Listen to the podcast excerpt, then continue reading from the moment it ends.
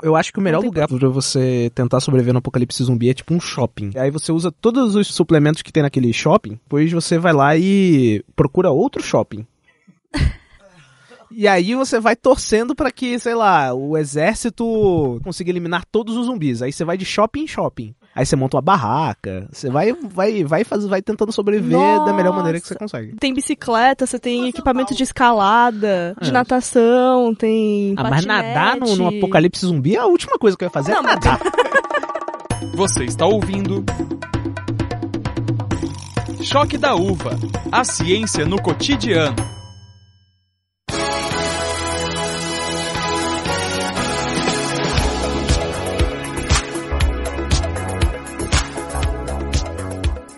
Eles estão por toda parte. Mas calma. Eles estão no cinema, nos quadrinhos, nas séries, nos games. Os zumbis são figuras icônicas da cultura pop e são um dos temas preferidos dos fãs do universo geek. É aquela história que a gente já tá acostumado. Os mortos voltam à vida e com muita fome de cérebros ou de carne humana. Isso acontece por diversos motivos, seja por um acidente radioativo, um ataque com armas químicas que transformam o mundo em um verdadeiro cenário de carnificina. Porém, o enredo mais comum de um apocalipse zumbi ainda é um vírus incurável e desconhecido, que faz com que os mortos voltem à vida. Aí já sabe, né? Qualquer respingada de sangue ou mordida pode ser fatal. Tá, a gente já sabe que ninguém vai virar zumbi na vida real. Mas como é que vírus, bactérias, fungos e parasitas podem afetar os humanos? É isso que a gente vai descobrir no episódio de hoje. Eu sou Rodrigo Sampaio. E eu sou Jéssica Nakamura. E esse é o Choque da Uva, novo podcast do Estadão que vai falar sobre ciência de uma maneira diferente. Nós também estamos nas redes sociais. É só procurar lá, arroba Choque da Uva Pod, com D mudo, no Twitter, Instagram, Facebook e YouTube.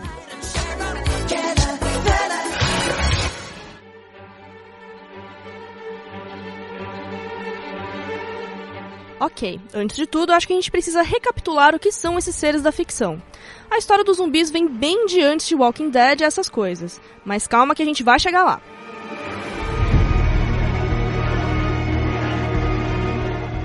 Os zumbis que você vê em filmes e em games têm características semelhantes entre si. E foi com base nessas características que os neurocientistas Timothy Verstynen, da Universidade de Pittsburgh, e Bradley Wojtek, da Universidade de San Diego, desenvolveram uma forma bem legal de passar os conceitos de biologia e neurociência. Eles fizeram isso no livro Do Zombies Dream of Electric Sheep, que pode ser traduzido como Os Zumbis Sonham com Ovelhas Elétricas, ainda sem edição no Brasil, infelizmente. Nessa publicação, a dupla se propôs a imaginar quais partes do cérebro humano teriam de ser afetadas para que surgisse uma criatura como um zumbi. E o Verstynen ainda separou um tempinho na agenda dele para conversar com a gente. Oi, Choque da Uva. Thank you for listening. Uh, this was an interesting thought experiment for us, because our day jobs are understanding... Mas calma, a gente traduziu tudo. Para começar essa viagem didática, a dupla define um nome chique para o cérebro de um zumbi pós-infecção. Esses seres sofreriam de um déficit de hipoatividade de consciência.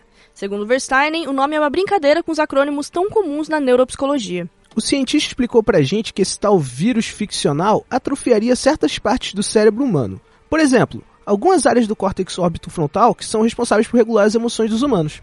Sem ela, os comportamentos mais instintivos de defesa, centralizados em neurônios chamados amígdalas cerebelosas, ficam ao Deus dará. Ele explica que isso teria como resultado um comportamento de lutar ou fugir mais aflorado nos zumbis. Será que é por isso que os zumbis têm comportamento impulsivo nos filmes? E o que poderia explicar as dificuldades de linguagem? Segundo os pesquisadores, essa desordem provocada pelo vírus seria capaz de desregular as áreas de Broca e de Wernicke. Opa, peraí, acho que chegou a hora do nosso Momento Faraday. Momento Faraday! Ok, então vamos explicar. As áreas de Broca e de Wernicke são responsáveis no cérebro humano pela interpretação e pela organização da linguagem, assim como pela capacidade de reter memória e de reconhecer pessoas. Claro que os professores não acreditam que humanos possam virar zumbis de fato um dia, né? É um daqueles exercícios didáticos, como um professor meu de cursinho fazia. A dupla explica que vírus, bactérias e fungos teriam de passar por uma mutação muito radical para contaminarem humanos e causarem esse nível de destruição. E o Verstynen ainda lembra que, para Hollywood, o que vale é o lado sanguinolento da coisa, e não o rigor científico, claro. E é isso que a gente vai ver agora.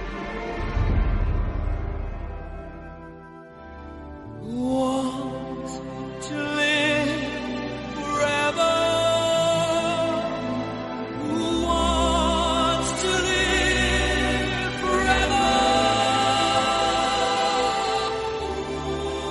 você está ouvindo esse episódio, provavelmente deve curtir filmes de zumbis. Mas você sabe como eles surgiram na ficção para causar pânico e pesadelo? Eles apareceram pela primeira vez em Hollywood de forma discreta em um filme de terror independente que se passava no Haiti, chamado White Zombie, de mil novecentos e trinta e quatro. E o Haiti não estava ali à toa. O filme se inspirou em uns estudos do jornalista americano William Seabrook, que cinco anos antes tinha lançado um livro sobre a religião voodoo no país caribenho.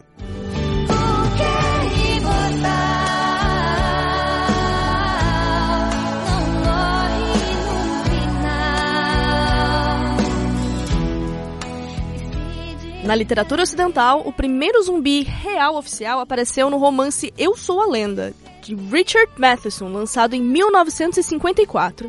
Se te parece familiar, foi porque o livro foi adaptado para o cinema algumas vezes, incluindo a versão de dois mil e sete estrelada pelo Will Smith.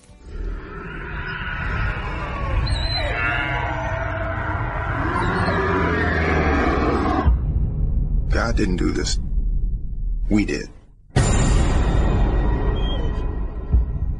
O universo zumbi também inspirou quadrinhos como The Walking Dead, que mais tarde virou essa série que ainda faz sucesso. E apesar de ser uma coisa mórbida, porque, convenhamos, estamos falando de mortos-vivos à procura de sangue, de cérebros, ainda assim, muita gente é obcecada por zumbis.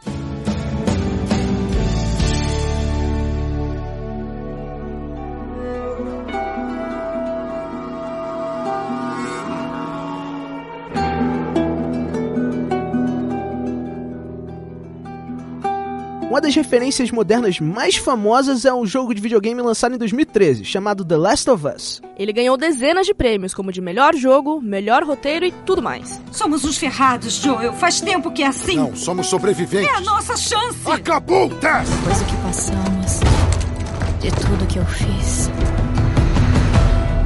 não pode ser em vão. E os zumbis são apenas um detalhe da história. A trama funciona muito mais como um drama sobre como a humanidade se comporta quando levada à barbárie do que como um terror para te assustar em todos os momentos. Mas sabe qual é a parte mais assustadora?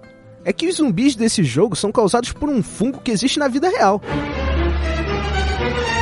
A gente está falando do fungo Ophiocordíceps, que na vida real infecta vários tipos de artrópodes, como borboletas, besouros, aranhas, formigas. Enfim, é tão bizarro que o jogo imagina como seria se esse fungo sofresse algum tipo de mutação e passasse a infectar também os seres humanos. Sinistro! Mas antes de falar desse fungo específico, vamos relembrar o que é um parasita. Parasitas são organismos biológicos que habitam o corpo de um hospedeiro para benefício próprio. Na ficção, por exemplo, os vírus que transformam os seres humanos em zumbis podem ser considerados parasitas, já que tomam o controle do corpo humano para conseguirem os nutrientes que precisam e assim infectar outras pessoas. Voltando ao caso do Ophiocordíceps, a ação mais conhecida desse parasita são as formigas zumbi, que podem ser encontradas na Amazônia brasileira. Esse fungo, quando invade o hospedeiro, libera sinais químicos que fazem com que a formiga mude totalmente de comportamento. O bicho perde o contato com a sua colônia e passa a buscar lugares onde o fungo tenha vantagens reprodutivas. Elas costumam parar em troncos de árvores, a alguns centímetros do chão e em locais com bastante luminosidade. Toda essa saga involuntária gera um desgaste enorme para o inseto, que deixa de se alimentar e acaba morrendo. O fungo, por sua vez, cria esporos no corpo do bicho que liberam toxinas e infectam outras formigas pela ação do vento. Mas será que esse fungo, em alguma hipótese, poderia infectar os seres humanos? A, a formiga muda o comportamento, né? Então... O Fernando Andrioli, cientista do Instituto Nacional de Pesquisas, o INPA, que pesquisou essa espécie, explicou pra gente. Esse grupo de fungos parasitas, né, os Ophiocordíceps, eles são específicos em relação aos seus hospedeiros. Então, cada espécie de fungo infecta uma espécie de formiga. Então, essa relação evoluiu para que eles tenham esse tipo de especificidade, né?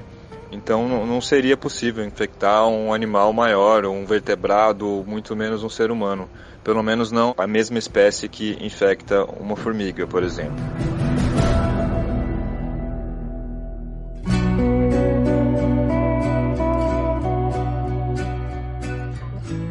E o que não falta na natureza é parasita procurando hospedeiro. Além do Ophiocordíceps, outro bastante peculiar é o Sacculina carcini, um tipo de craca que, quando infecta caranguejos, machos ou fêmeas, né, forma uma bolsa depositora de ovos e consegue controlar o caranguejo por sinais químicos. A partir daí, o animal começa a cuidar da bolsa como se fosse sua mãe. O macho chega a mudar de características morfológicas para se adaptar e cuidar dessa prole surpresa.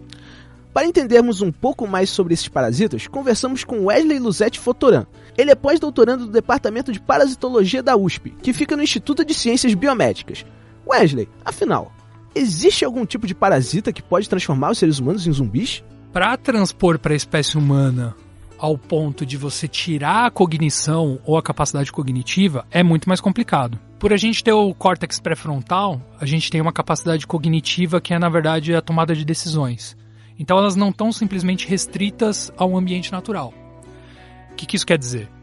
Por exemplo, existem medos que são biológicos, existem medos que são socialmente construídos. Isso por, no, por causa da nossa capacidade cognitiva. Justamente por isso é mais difícil da gente ter esse tipo de controle dos parasitas, mas tem alguns parasitas que eles são muito bons e que existem estudos que apontam que a gente é manipulado por vários deles. Mas Wesley, mesmo daqui a milhões de anos, é possível que um parasita evolua ao ponto de transformar os humanos em algum tipo de zumbi? Provavelmente não, porque no final das contas você precisa sempre de uma relação de um parasita e de um hospedeiro. Então esse parasita ele só vai completar se ele tiver o hospedeiro, o seu próprio ciclo de vida.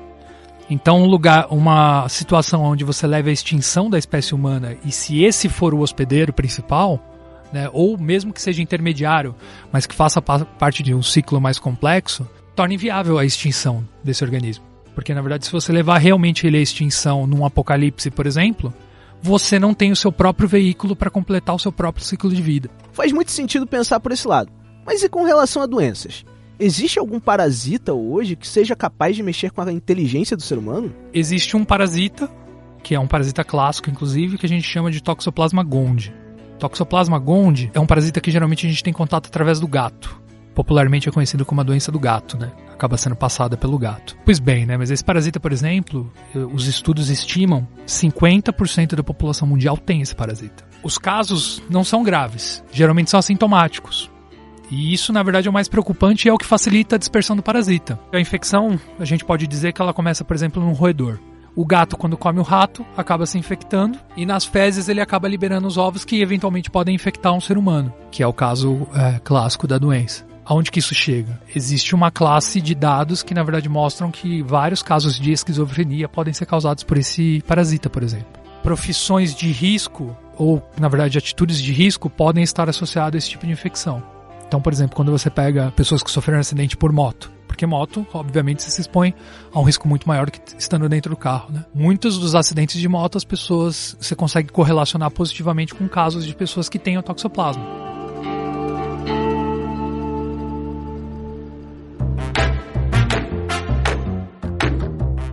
Agora chegou o momento do programa em que a gente desmente, ou não, aquelas ideias malucas que as nossas avós falavam quando a gente era criança.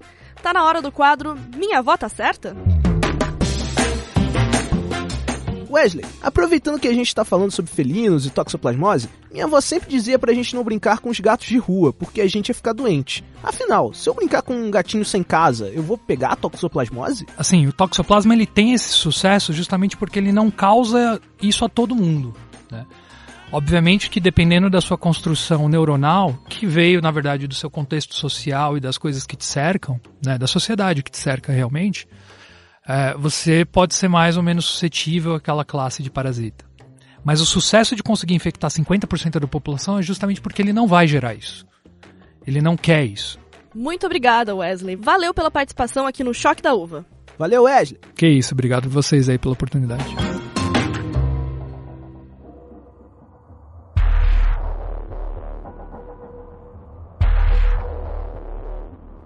A gente já viu nesse episódio que a chance de um dia virarmos zumbis é zero, mas também é fato que a humanidade já sofreu e ainda sofre com as epidemias. Mas antes de falar sobre o assunto, que tal a gente relembrar o que são vírus e bactérias, Rodrigo?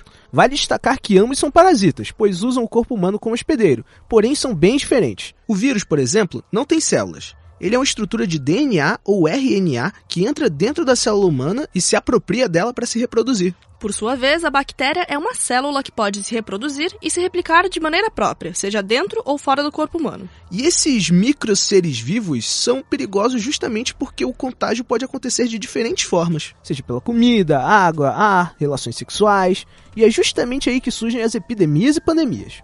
As epidemias são caracterizadas por surtos que acontecem em diferentes locais de uma determinada região, como um estado ou um país. Já uma pandemia é o pior dos casos, pois é quando a epidemia atinge diferentes lugares do planeta. Entre as pandemias mais famosas da história está a peste bubônica, mais conhecida como a peste negra.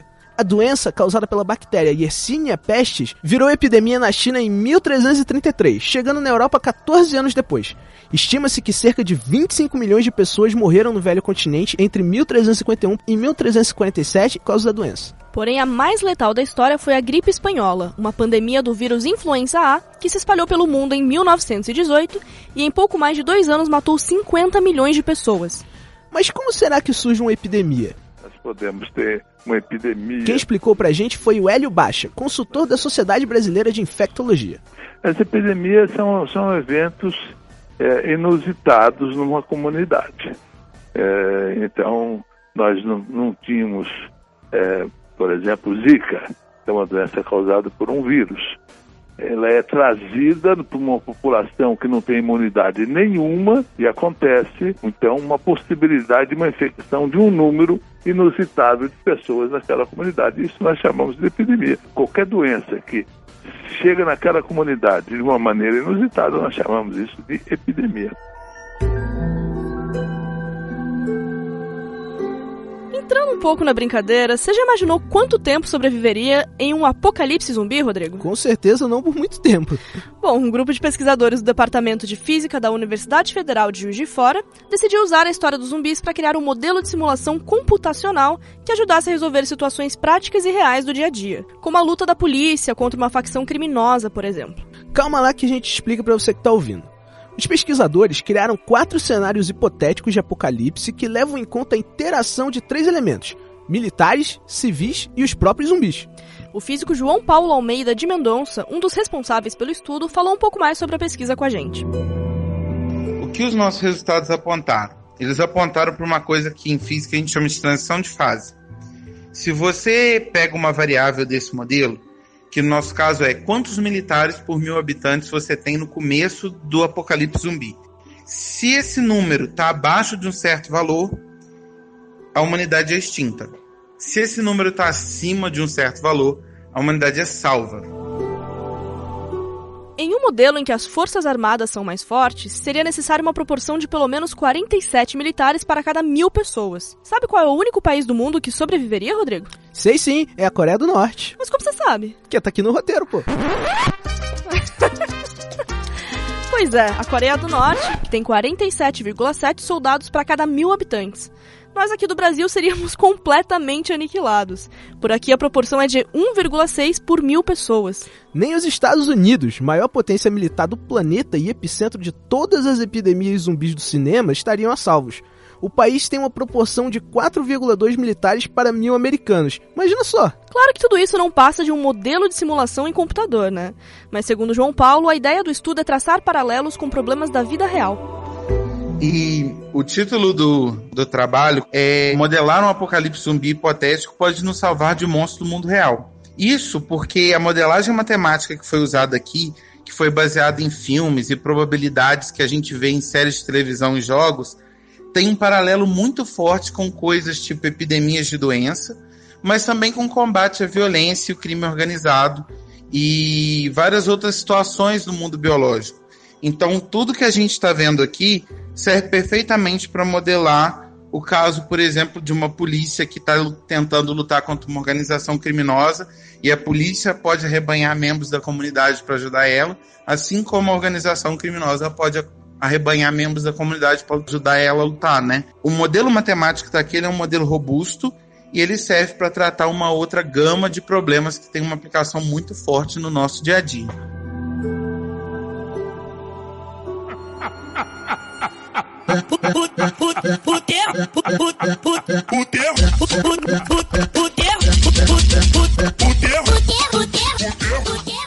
A gente já viu de tudo sobre zumbi, desde o surgimento na literatura até na biologia e na matemática.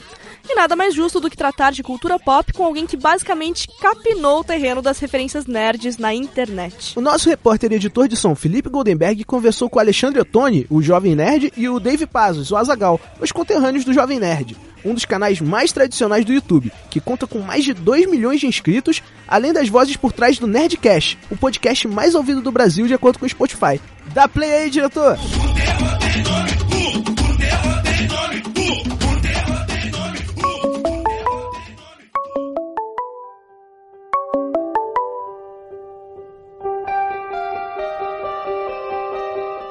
Oi pessoal, tudo certo? Eu tô aqui com o Alexandre Ottoni, o Jovem Nerd, e o Dave Pazos, o Azagal. E eles estão aqui pra trocar uma ideia com a gente pro Choque da Uva. E aí pessoal, tudo bem com vocês? Tudo bem? Beleza, cara? E aí, beleza? Tudo ótimo, tudo ótimo. Pra começar o nosso papo, eu queria saber por que há tanto fascínio por zumbis na cultura pop nerd. O morto-vivo, ele é um medo, né? Real, não é de hoje, né?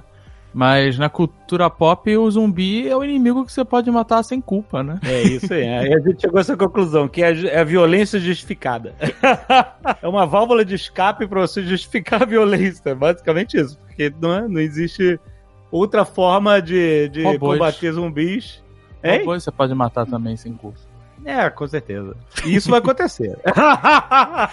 Mas acho que é eles que vão matar sem culpa. Qual quadrinho, qual filme, jogo marcou vocês nesse mundo de zumbis que vocês me diriam, por exemplo? Eu gosto bastante, eu tenho um apego emotivo à Volta dos Mortos-Vivos. Ah, é, é dos um anos oitenta, bem é. Clássicozão, que é um, uns caras que trabalham num depósito que tem... É, corpos embalsamados para estudo e exposição, e tem, eles têm um barril, tem um, um corpo lá dentro, um barril militar. O cara dá um, fala assim, esse aqui ó, é militar, isso aqui não vaza não. Pum, dá uma pancada e vaza. Vaza o gás e tudo vira zumbi. É, é, eu gosto tanto desse filme que no nosso escritório a gente fez uma réplica desse tambor com o zumbi lá dentro. É... E fica aí na sala de reunião, é, é a base da mesa. A mesa tem um tampo de vidro e fica, fica esse tambor. Nada intimidador. É pra gente estar tá sempre ligado, né? Inclusive, essa sala de reunião é, a sala, é o War Room, né? A sala que a gente tem que estar tá preparado pra tudo. Exatamente. Pra mim, assim, o que me marcou de verdade foi o jogo The Last of Us. Ah, muito bom. Foi o primeiro jogo que eu, me, eu realmente me conectei emocionalmente com os personagens. Eu nunca me conectava emocionalmente com personagens de jogo, assim. O jogo pra mim era, tipo, tudo boneco, sabe? E não, The Last of Us foi um primor de, de animação, de jogabilidade e de roteiro, principalmente de roteiro. Porque a história de zumbi nunca é sobre os zumbis, é sobre as pessoas, é sobre os seres humanos que sobreviveram e as suas relações e como eles fazem para tentar sobreviver. E, e, e se como que... as pessoas se comportam no limite. Se né? comportam no limite, e se, se existe razão para continuar vivendo num mundo assim e tal. Como a humanidade se comporta se a gente tirar tudo, tudo que a gente acha que é a... que nos faz agir como animais sociais, entendeu? Até onde a gente permanece civilizado, né? Então esse, esse, esse é um exercício legal das histórias de zumbis. Os produtores estão tentando reinventar o gênero pra ter essa coisa de diferente, né? É, a gente mesmo já lançou alguns produtos relacionados, como o clássico livro Protocolo Blue Hand de Zumbis, que é, é o nosso manual de sobrevivência ao apocalipse zumbi, um livro completamente...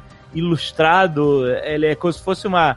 Um diário, né? Um diário, né? Feito é, com anotações. Se você olhar, né, a versão impressa, ele tem não só o, o texto escrito no livro, mas você tem anotações, entre aspas, a cadeta em volta, grifagens, é, é, esquemas ilustrados de sobrevivência. De, é muito legal. É um livro que é um livro bem humorado, obviamente.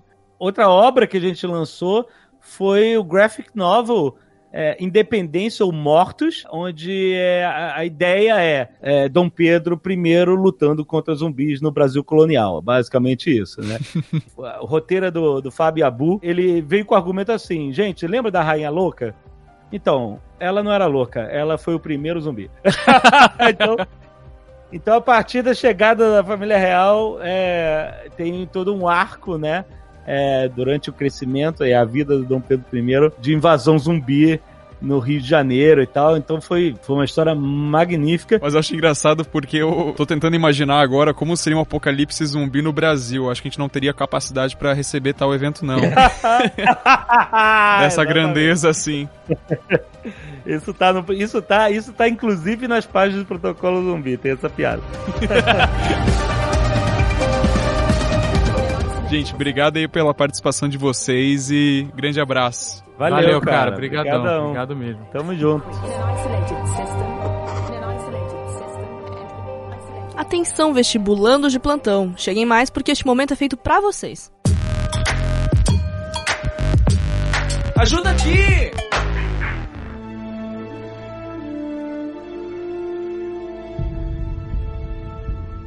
Chegou a hora do quadro Ajuda Aqui, em que mostramos como o tema do nosso episódio pode ser abordado em provas. Quem vai nos ajudar dessa vez é a coordenadora de Biologia do Grupo Etapa, a professora Roseli Dias. E aí, professora, o que exatamente os alunos devem estudar? Primeiramente, é importante que os candidatos saibam diferenciar epidemia, endemia e pandemia. Tratando-se de doença, o primeiro exemplo é a dengue, clássica nos vestibulares, e esta virose ela é transmitida pela picada da fêmea contaminada do mosquito Aedes aegypti, lembrando que neste caso temos quatro sorotipos diferentes do vírus que causam quatro tipos de dengue. Também não vamos esquecer que o mosquito Aedes aegypti pode transmitir outras viroses, como zika, febre chikungunya e febre amarela urbana.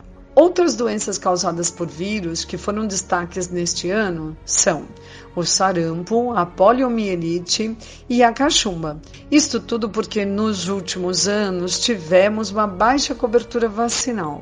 Candidatos, fiquem bem atentos. Por quê?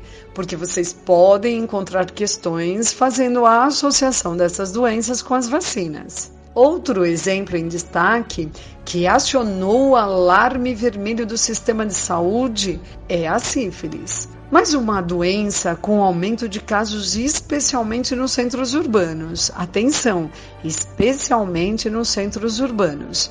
É a leishmaniose visceral, transmitida pela picada da fêmea contaminada do mosquito do gênero Lutzomyia, também conhecido como mosquito palha. Atenção, mosquito palha, este nome aparece pelos vestibulares. Por fim, tivemos um surto de doença de Chagas, onde pessoas podem ter sido contaminadas principalmente pela ingestão de alimentos, como por exemplo o açaí. Os alimentos continham partes do barbeiro, que é o transmissor, e as suas fezes contaminadas com o protozoário Trypanosoma cruzi, que é o causador da doença de Chagas. Fiquem atentos a estas doenças, às novidades e outras doenças que ocorrem no nosso país.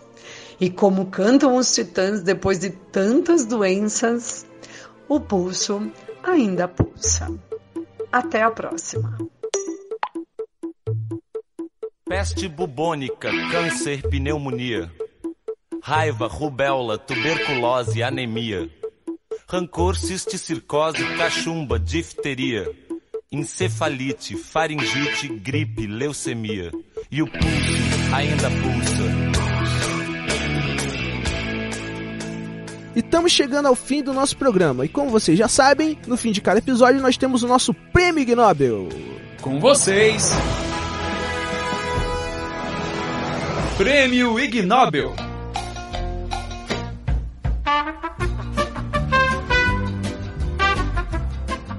O prêmio Ig Nobel de hoje não vai para uma, nem duas, nem três, mas vai para seis pessoas. É isso mesmo, pessoal. Hoje a gente falou de apocalipse, fim da humanidade. Nada mais justo do que dedicarmos este momento pro tema, né, Rodrigo? É isso aí, Jéssica. O Ig Nobel de hoje foi concedido em dois mil e onze, na categoria Matemática, e é uma homenagem a todos aqueles que tentaram prever a data exata do fim do mundo, mas falharam de forma horrível. Isso é o que dá a confiar demais em suas habilidades numéricas. É, Rodrigo, na hora de fechar a conta no bar ou no restaurante, eu que sou de humanas pego logo a calculadora pra não cometer nenhum tipo de erro, e né? acabar com o mundo. Bom, vamos lá. A primeira contemplada é Dorothy Martin, uma dona de casa moradora de Chicago, nos Estados Unidos, que em mil novecentos e cinquenta e quatro jurou ter recebido mensagens de alienígenas dizendo que o mundo ia passar por maus bocados no ano seguinte. Tava errada, né? Pois é. Depois veio o pastor Pat Robertson, também americano e que inclusive quase concorreu à presidência dos Estados Unidos. Ele acreditava que o mundo acabaria em mil novecentos e oitenta e dois, falou isso em rede nacional e tudo. O que bem, também não aconteceu, né? E a terceira contemplada é a americana Elizabeth Clare Prophet. Mística, professora espiritual e mensageira dos mestres ascensionados, seja lá o que seja isso, ela acreditava que o planeta Terra não passaria de mil novecentos e noventa, mas passou. Não muito tempo depois da Elizabeth, apareceu o profeta sul-coreano Lee Jang-in, que disse que o mundo acabaria em mil novecentos e noventa e dois. Não satisfeito, ele convenceu muita gente a se demitir e doar todos os seus pertences à igreja, como promessa de que suas almas seriam automaticamente levadas ao paraíso.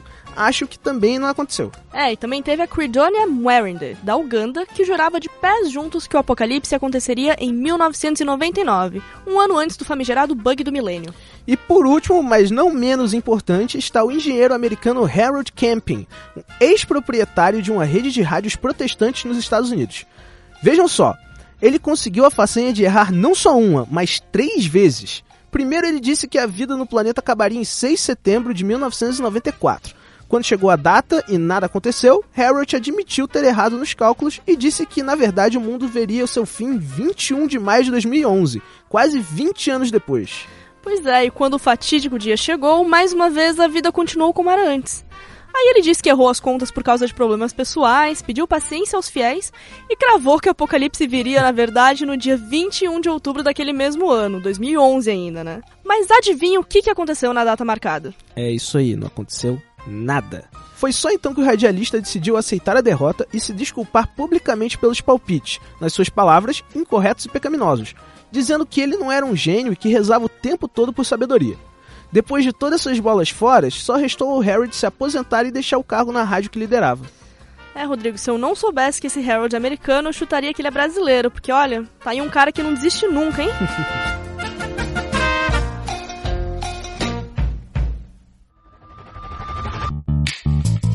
E esse foi o Choque da Uva, o novo podcast de ciência do Estadão que explica tudo que você tá afim de saber. Eu sou Jéssica Nakamura. E eu sou Rodrigo Sampaio. O roteiro desse episódio foi meu e da Brenda Zacarias. A produção contou comigo, com André Marinho, Brenda Zacarias, Felipe Goldenberg e Luiz Carlos Pavão. A edição de som também ficou por conta de Felipe Goldenberg. A gente também faz um agradecimento especial ao pessoal do Jovem Nerd, que participou hoje do nosso programa. Então já sabe, pessoal, ouçam o Nerdcast e sigam o canal deles no YouTube. Só procurar lá, Jovem Nerd, que vocês acham. Mas não deixa de seguir a gente também, no Twitter, no Facebook, no Instagram e também no YouTube. A gente é o arroba Choque da Uva Pod com um D mudo. Lembrando que esse programa é um projeto da trigésima turma do curso Estado de Jornalismo, os focas aqui do Estadão. Até mais. Tchau, tchau.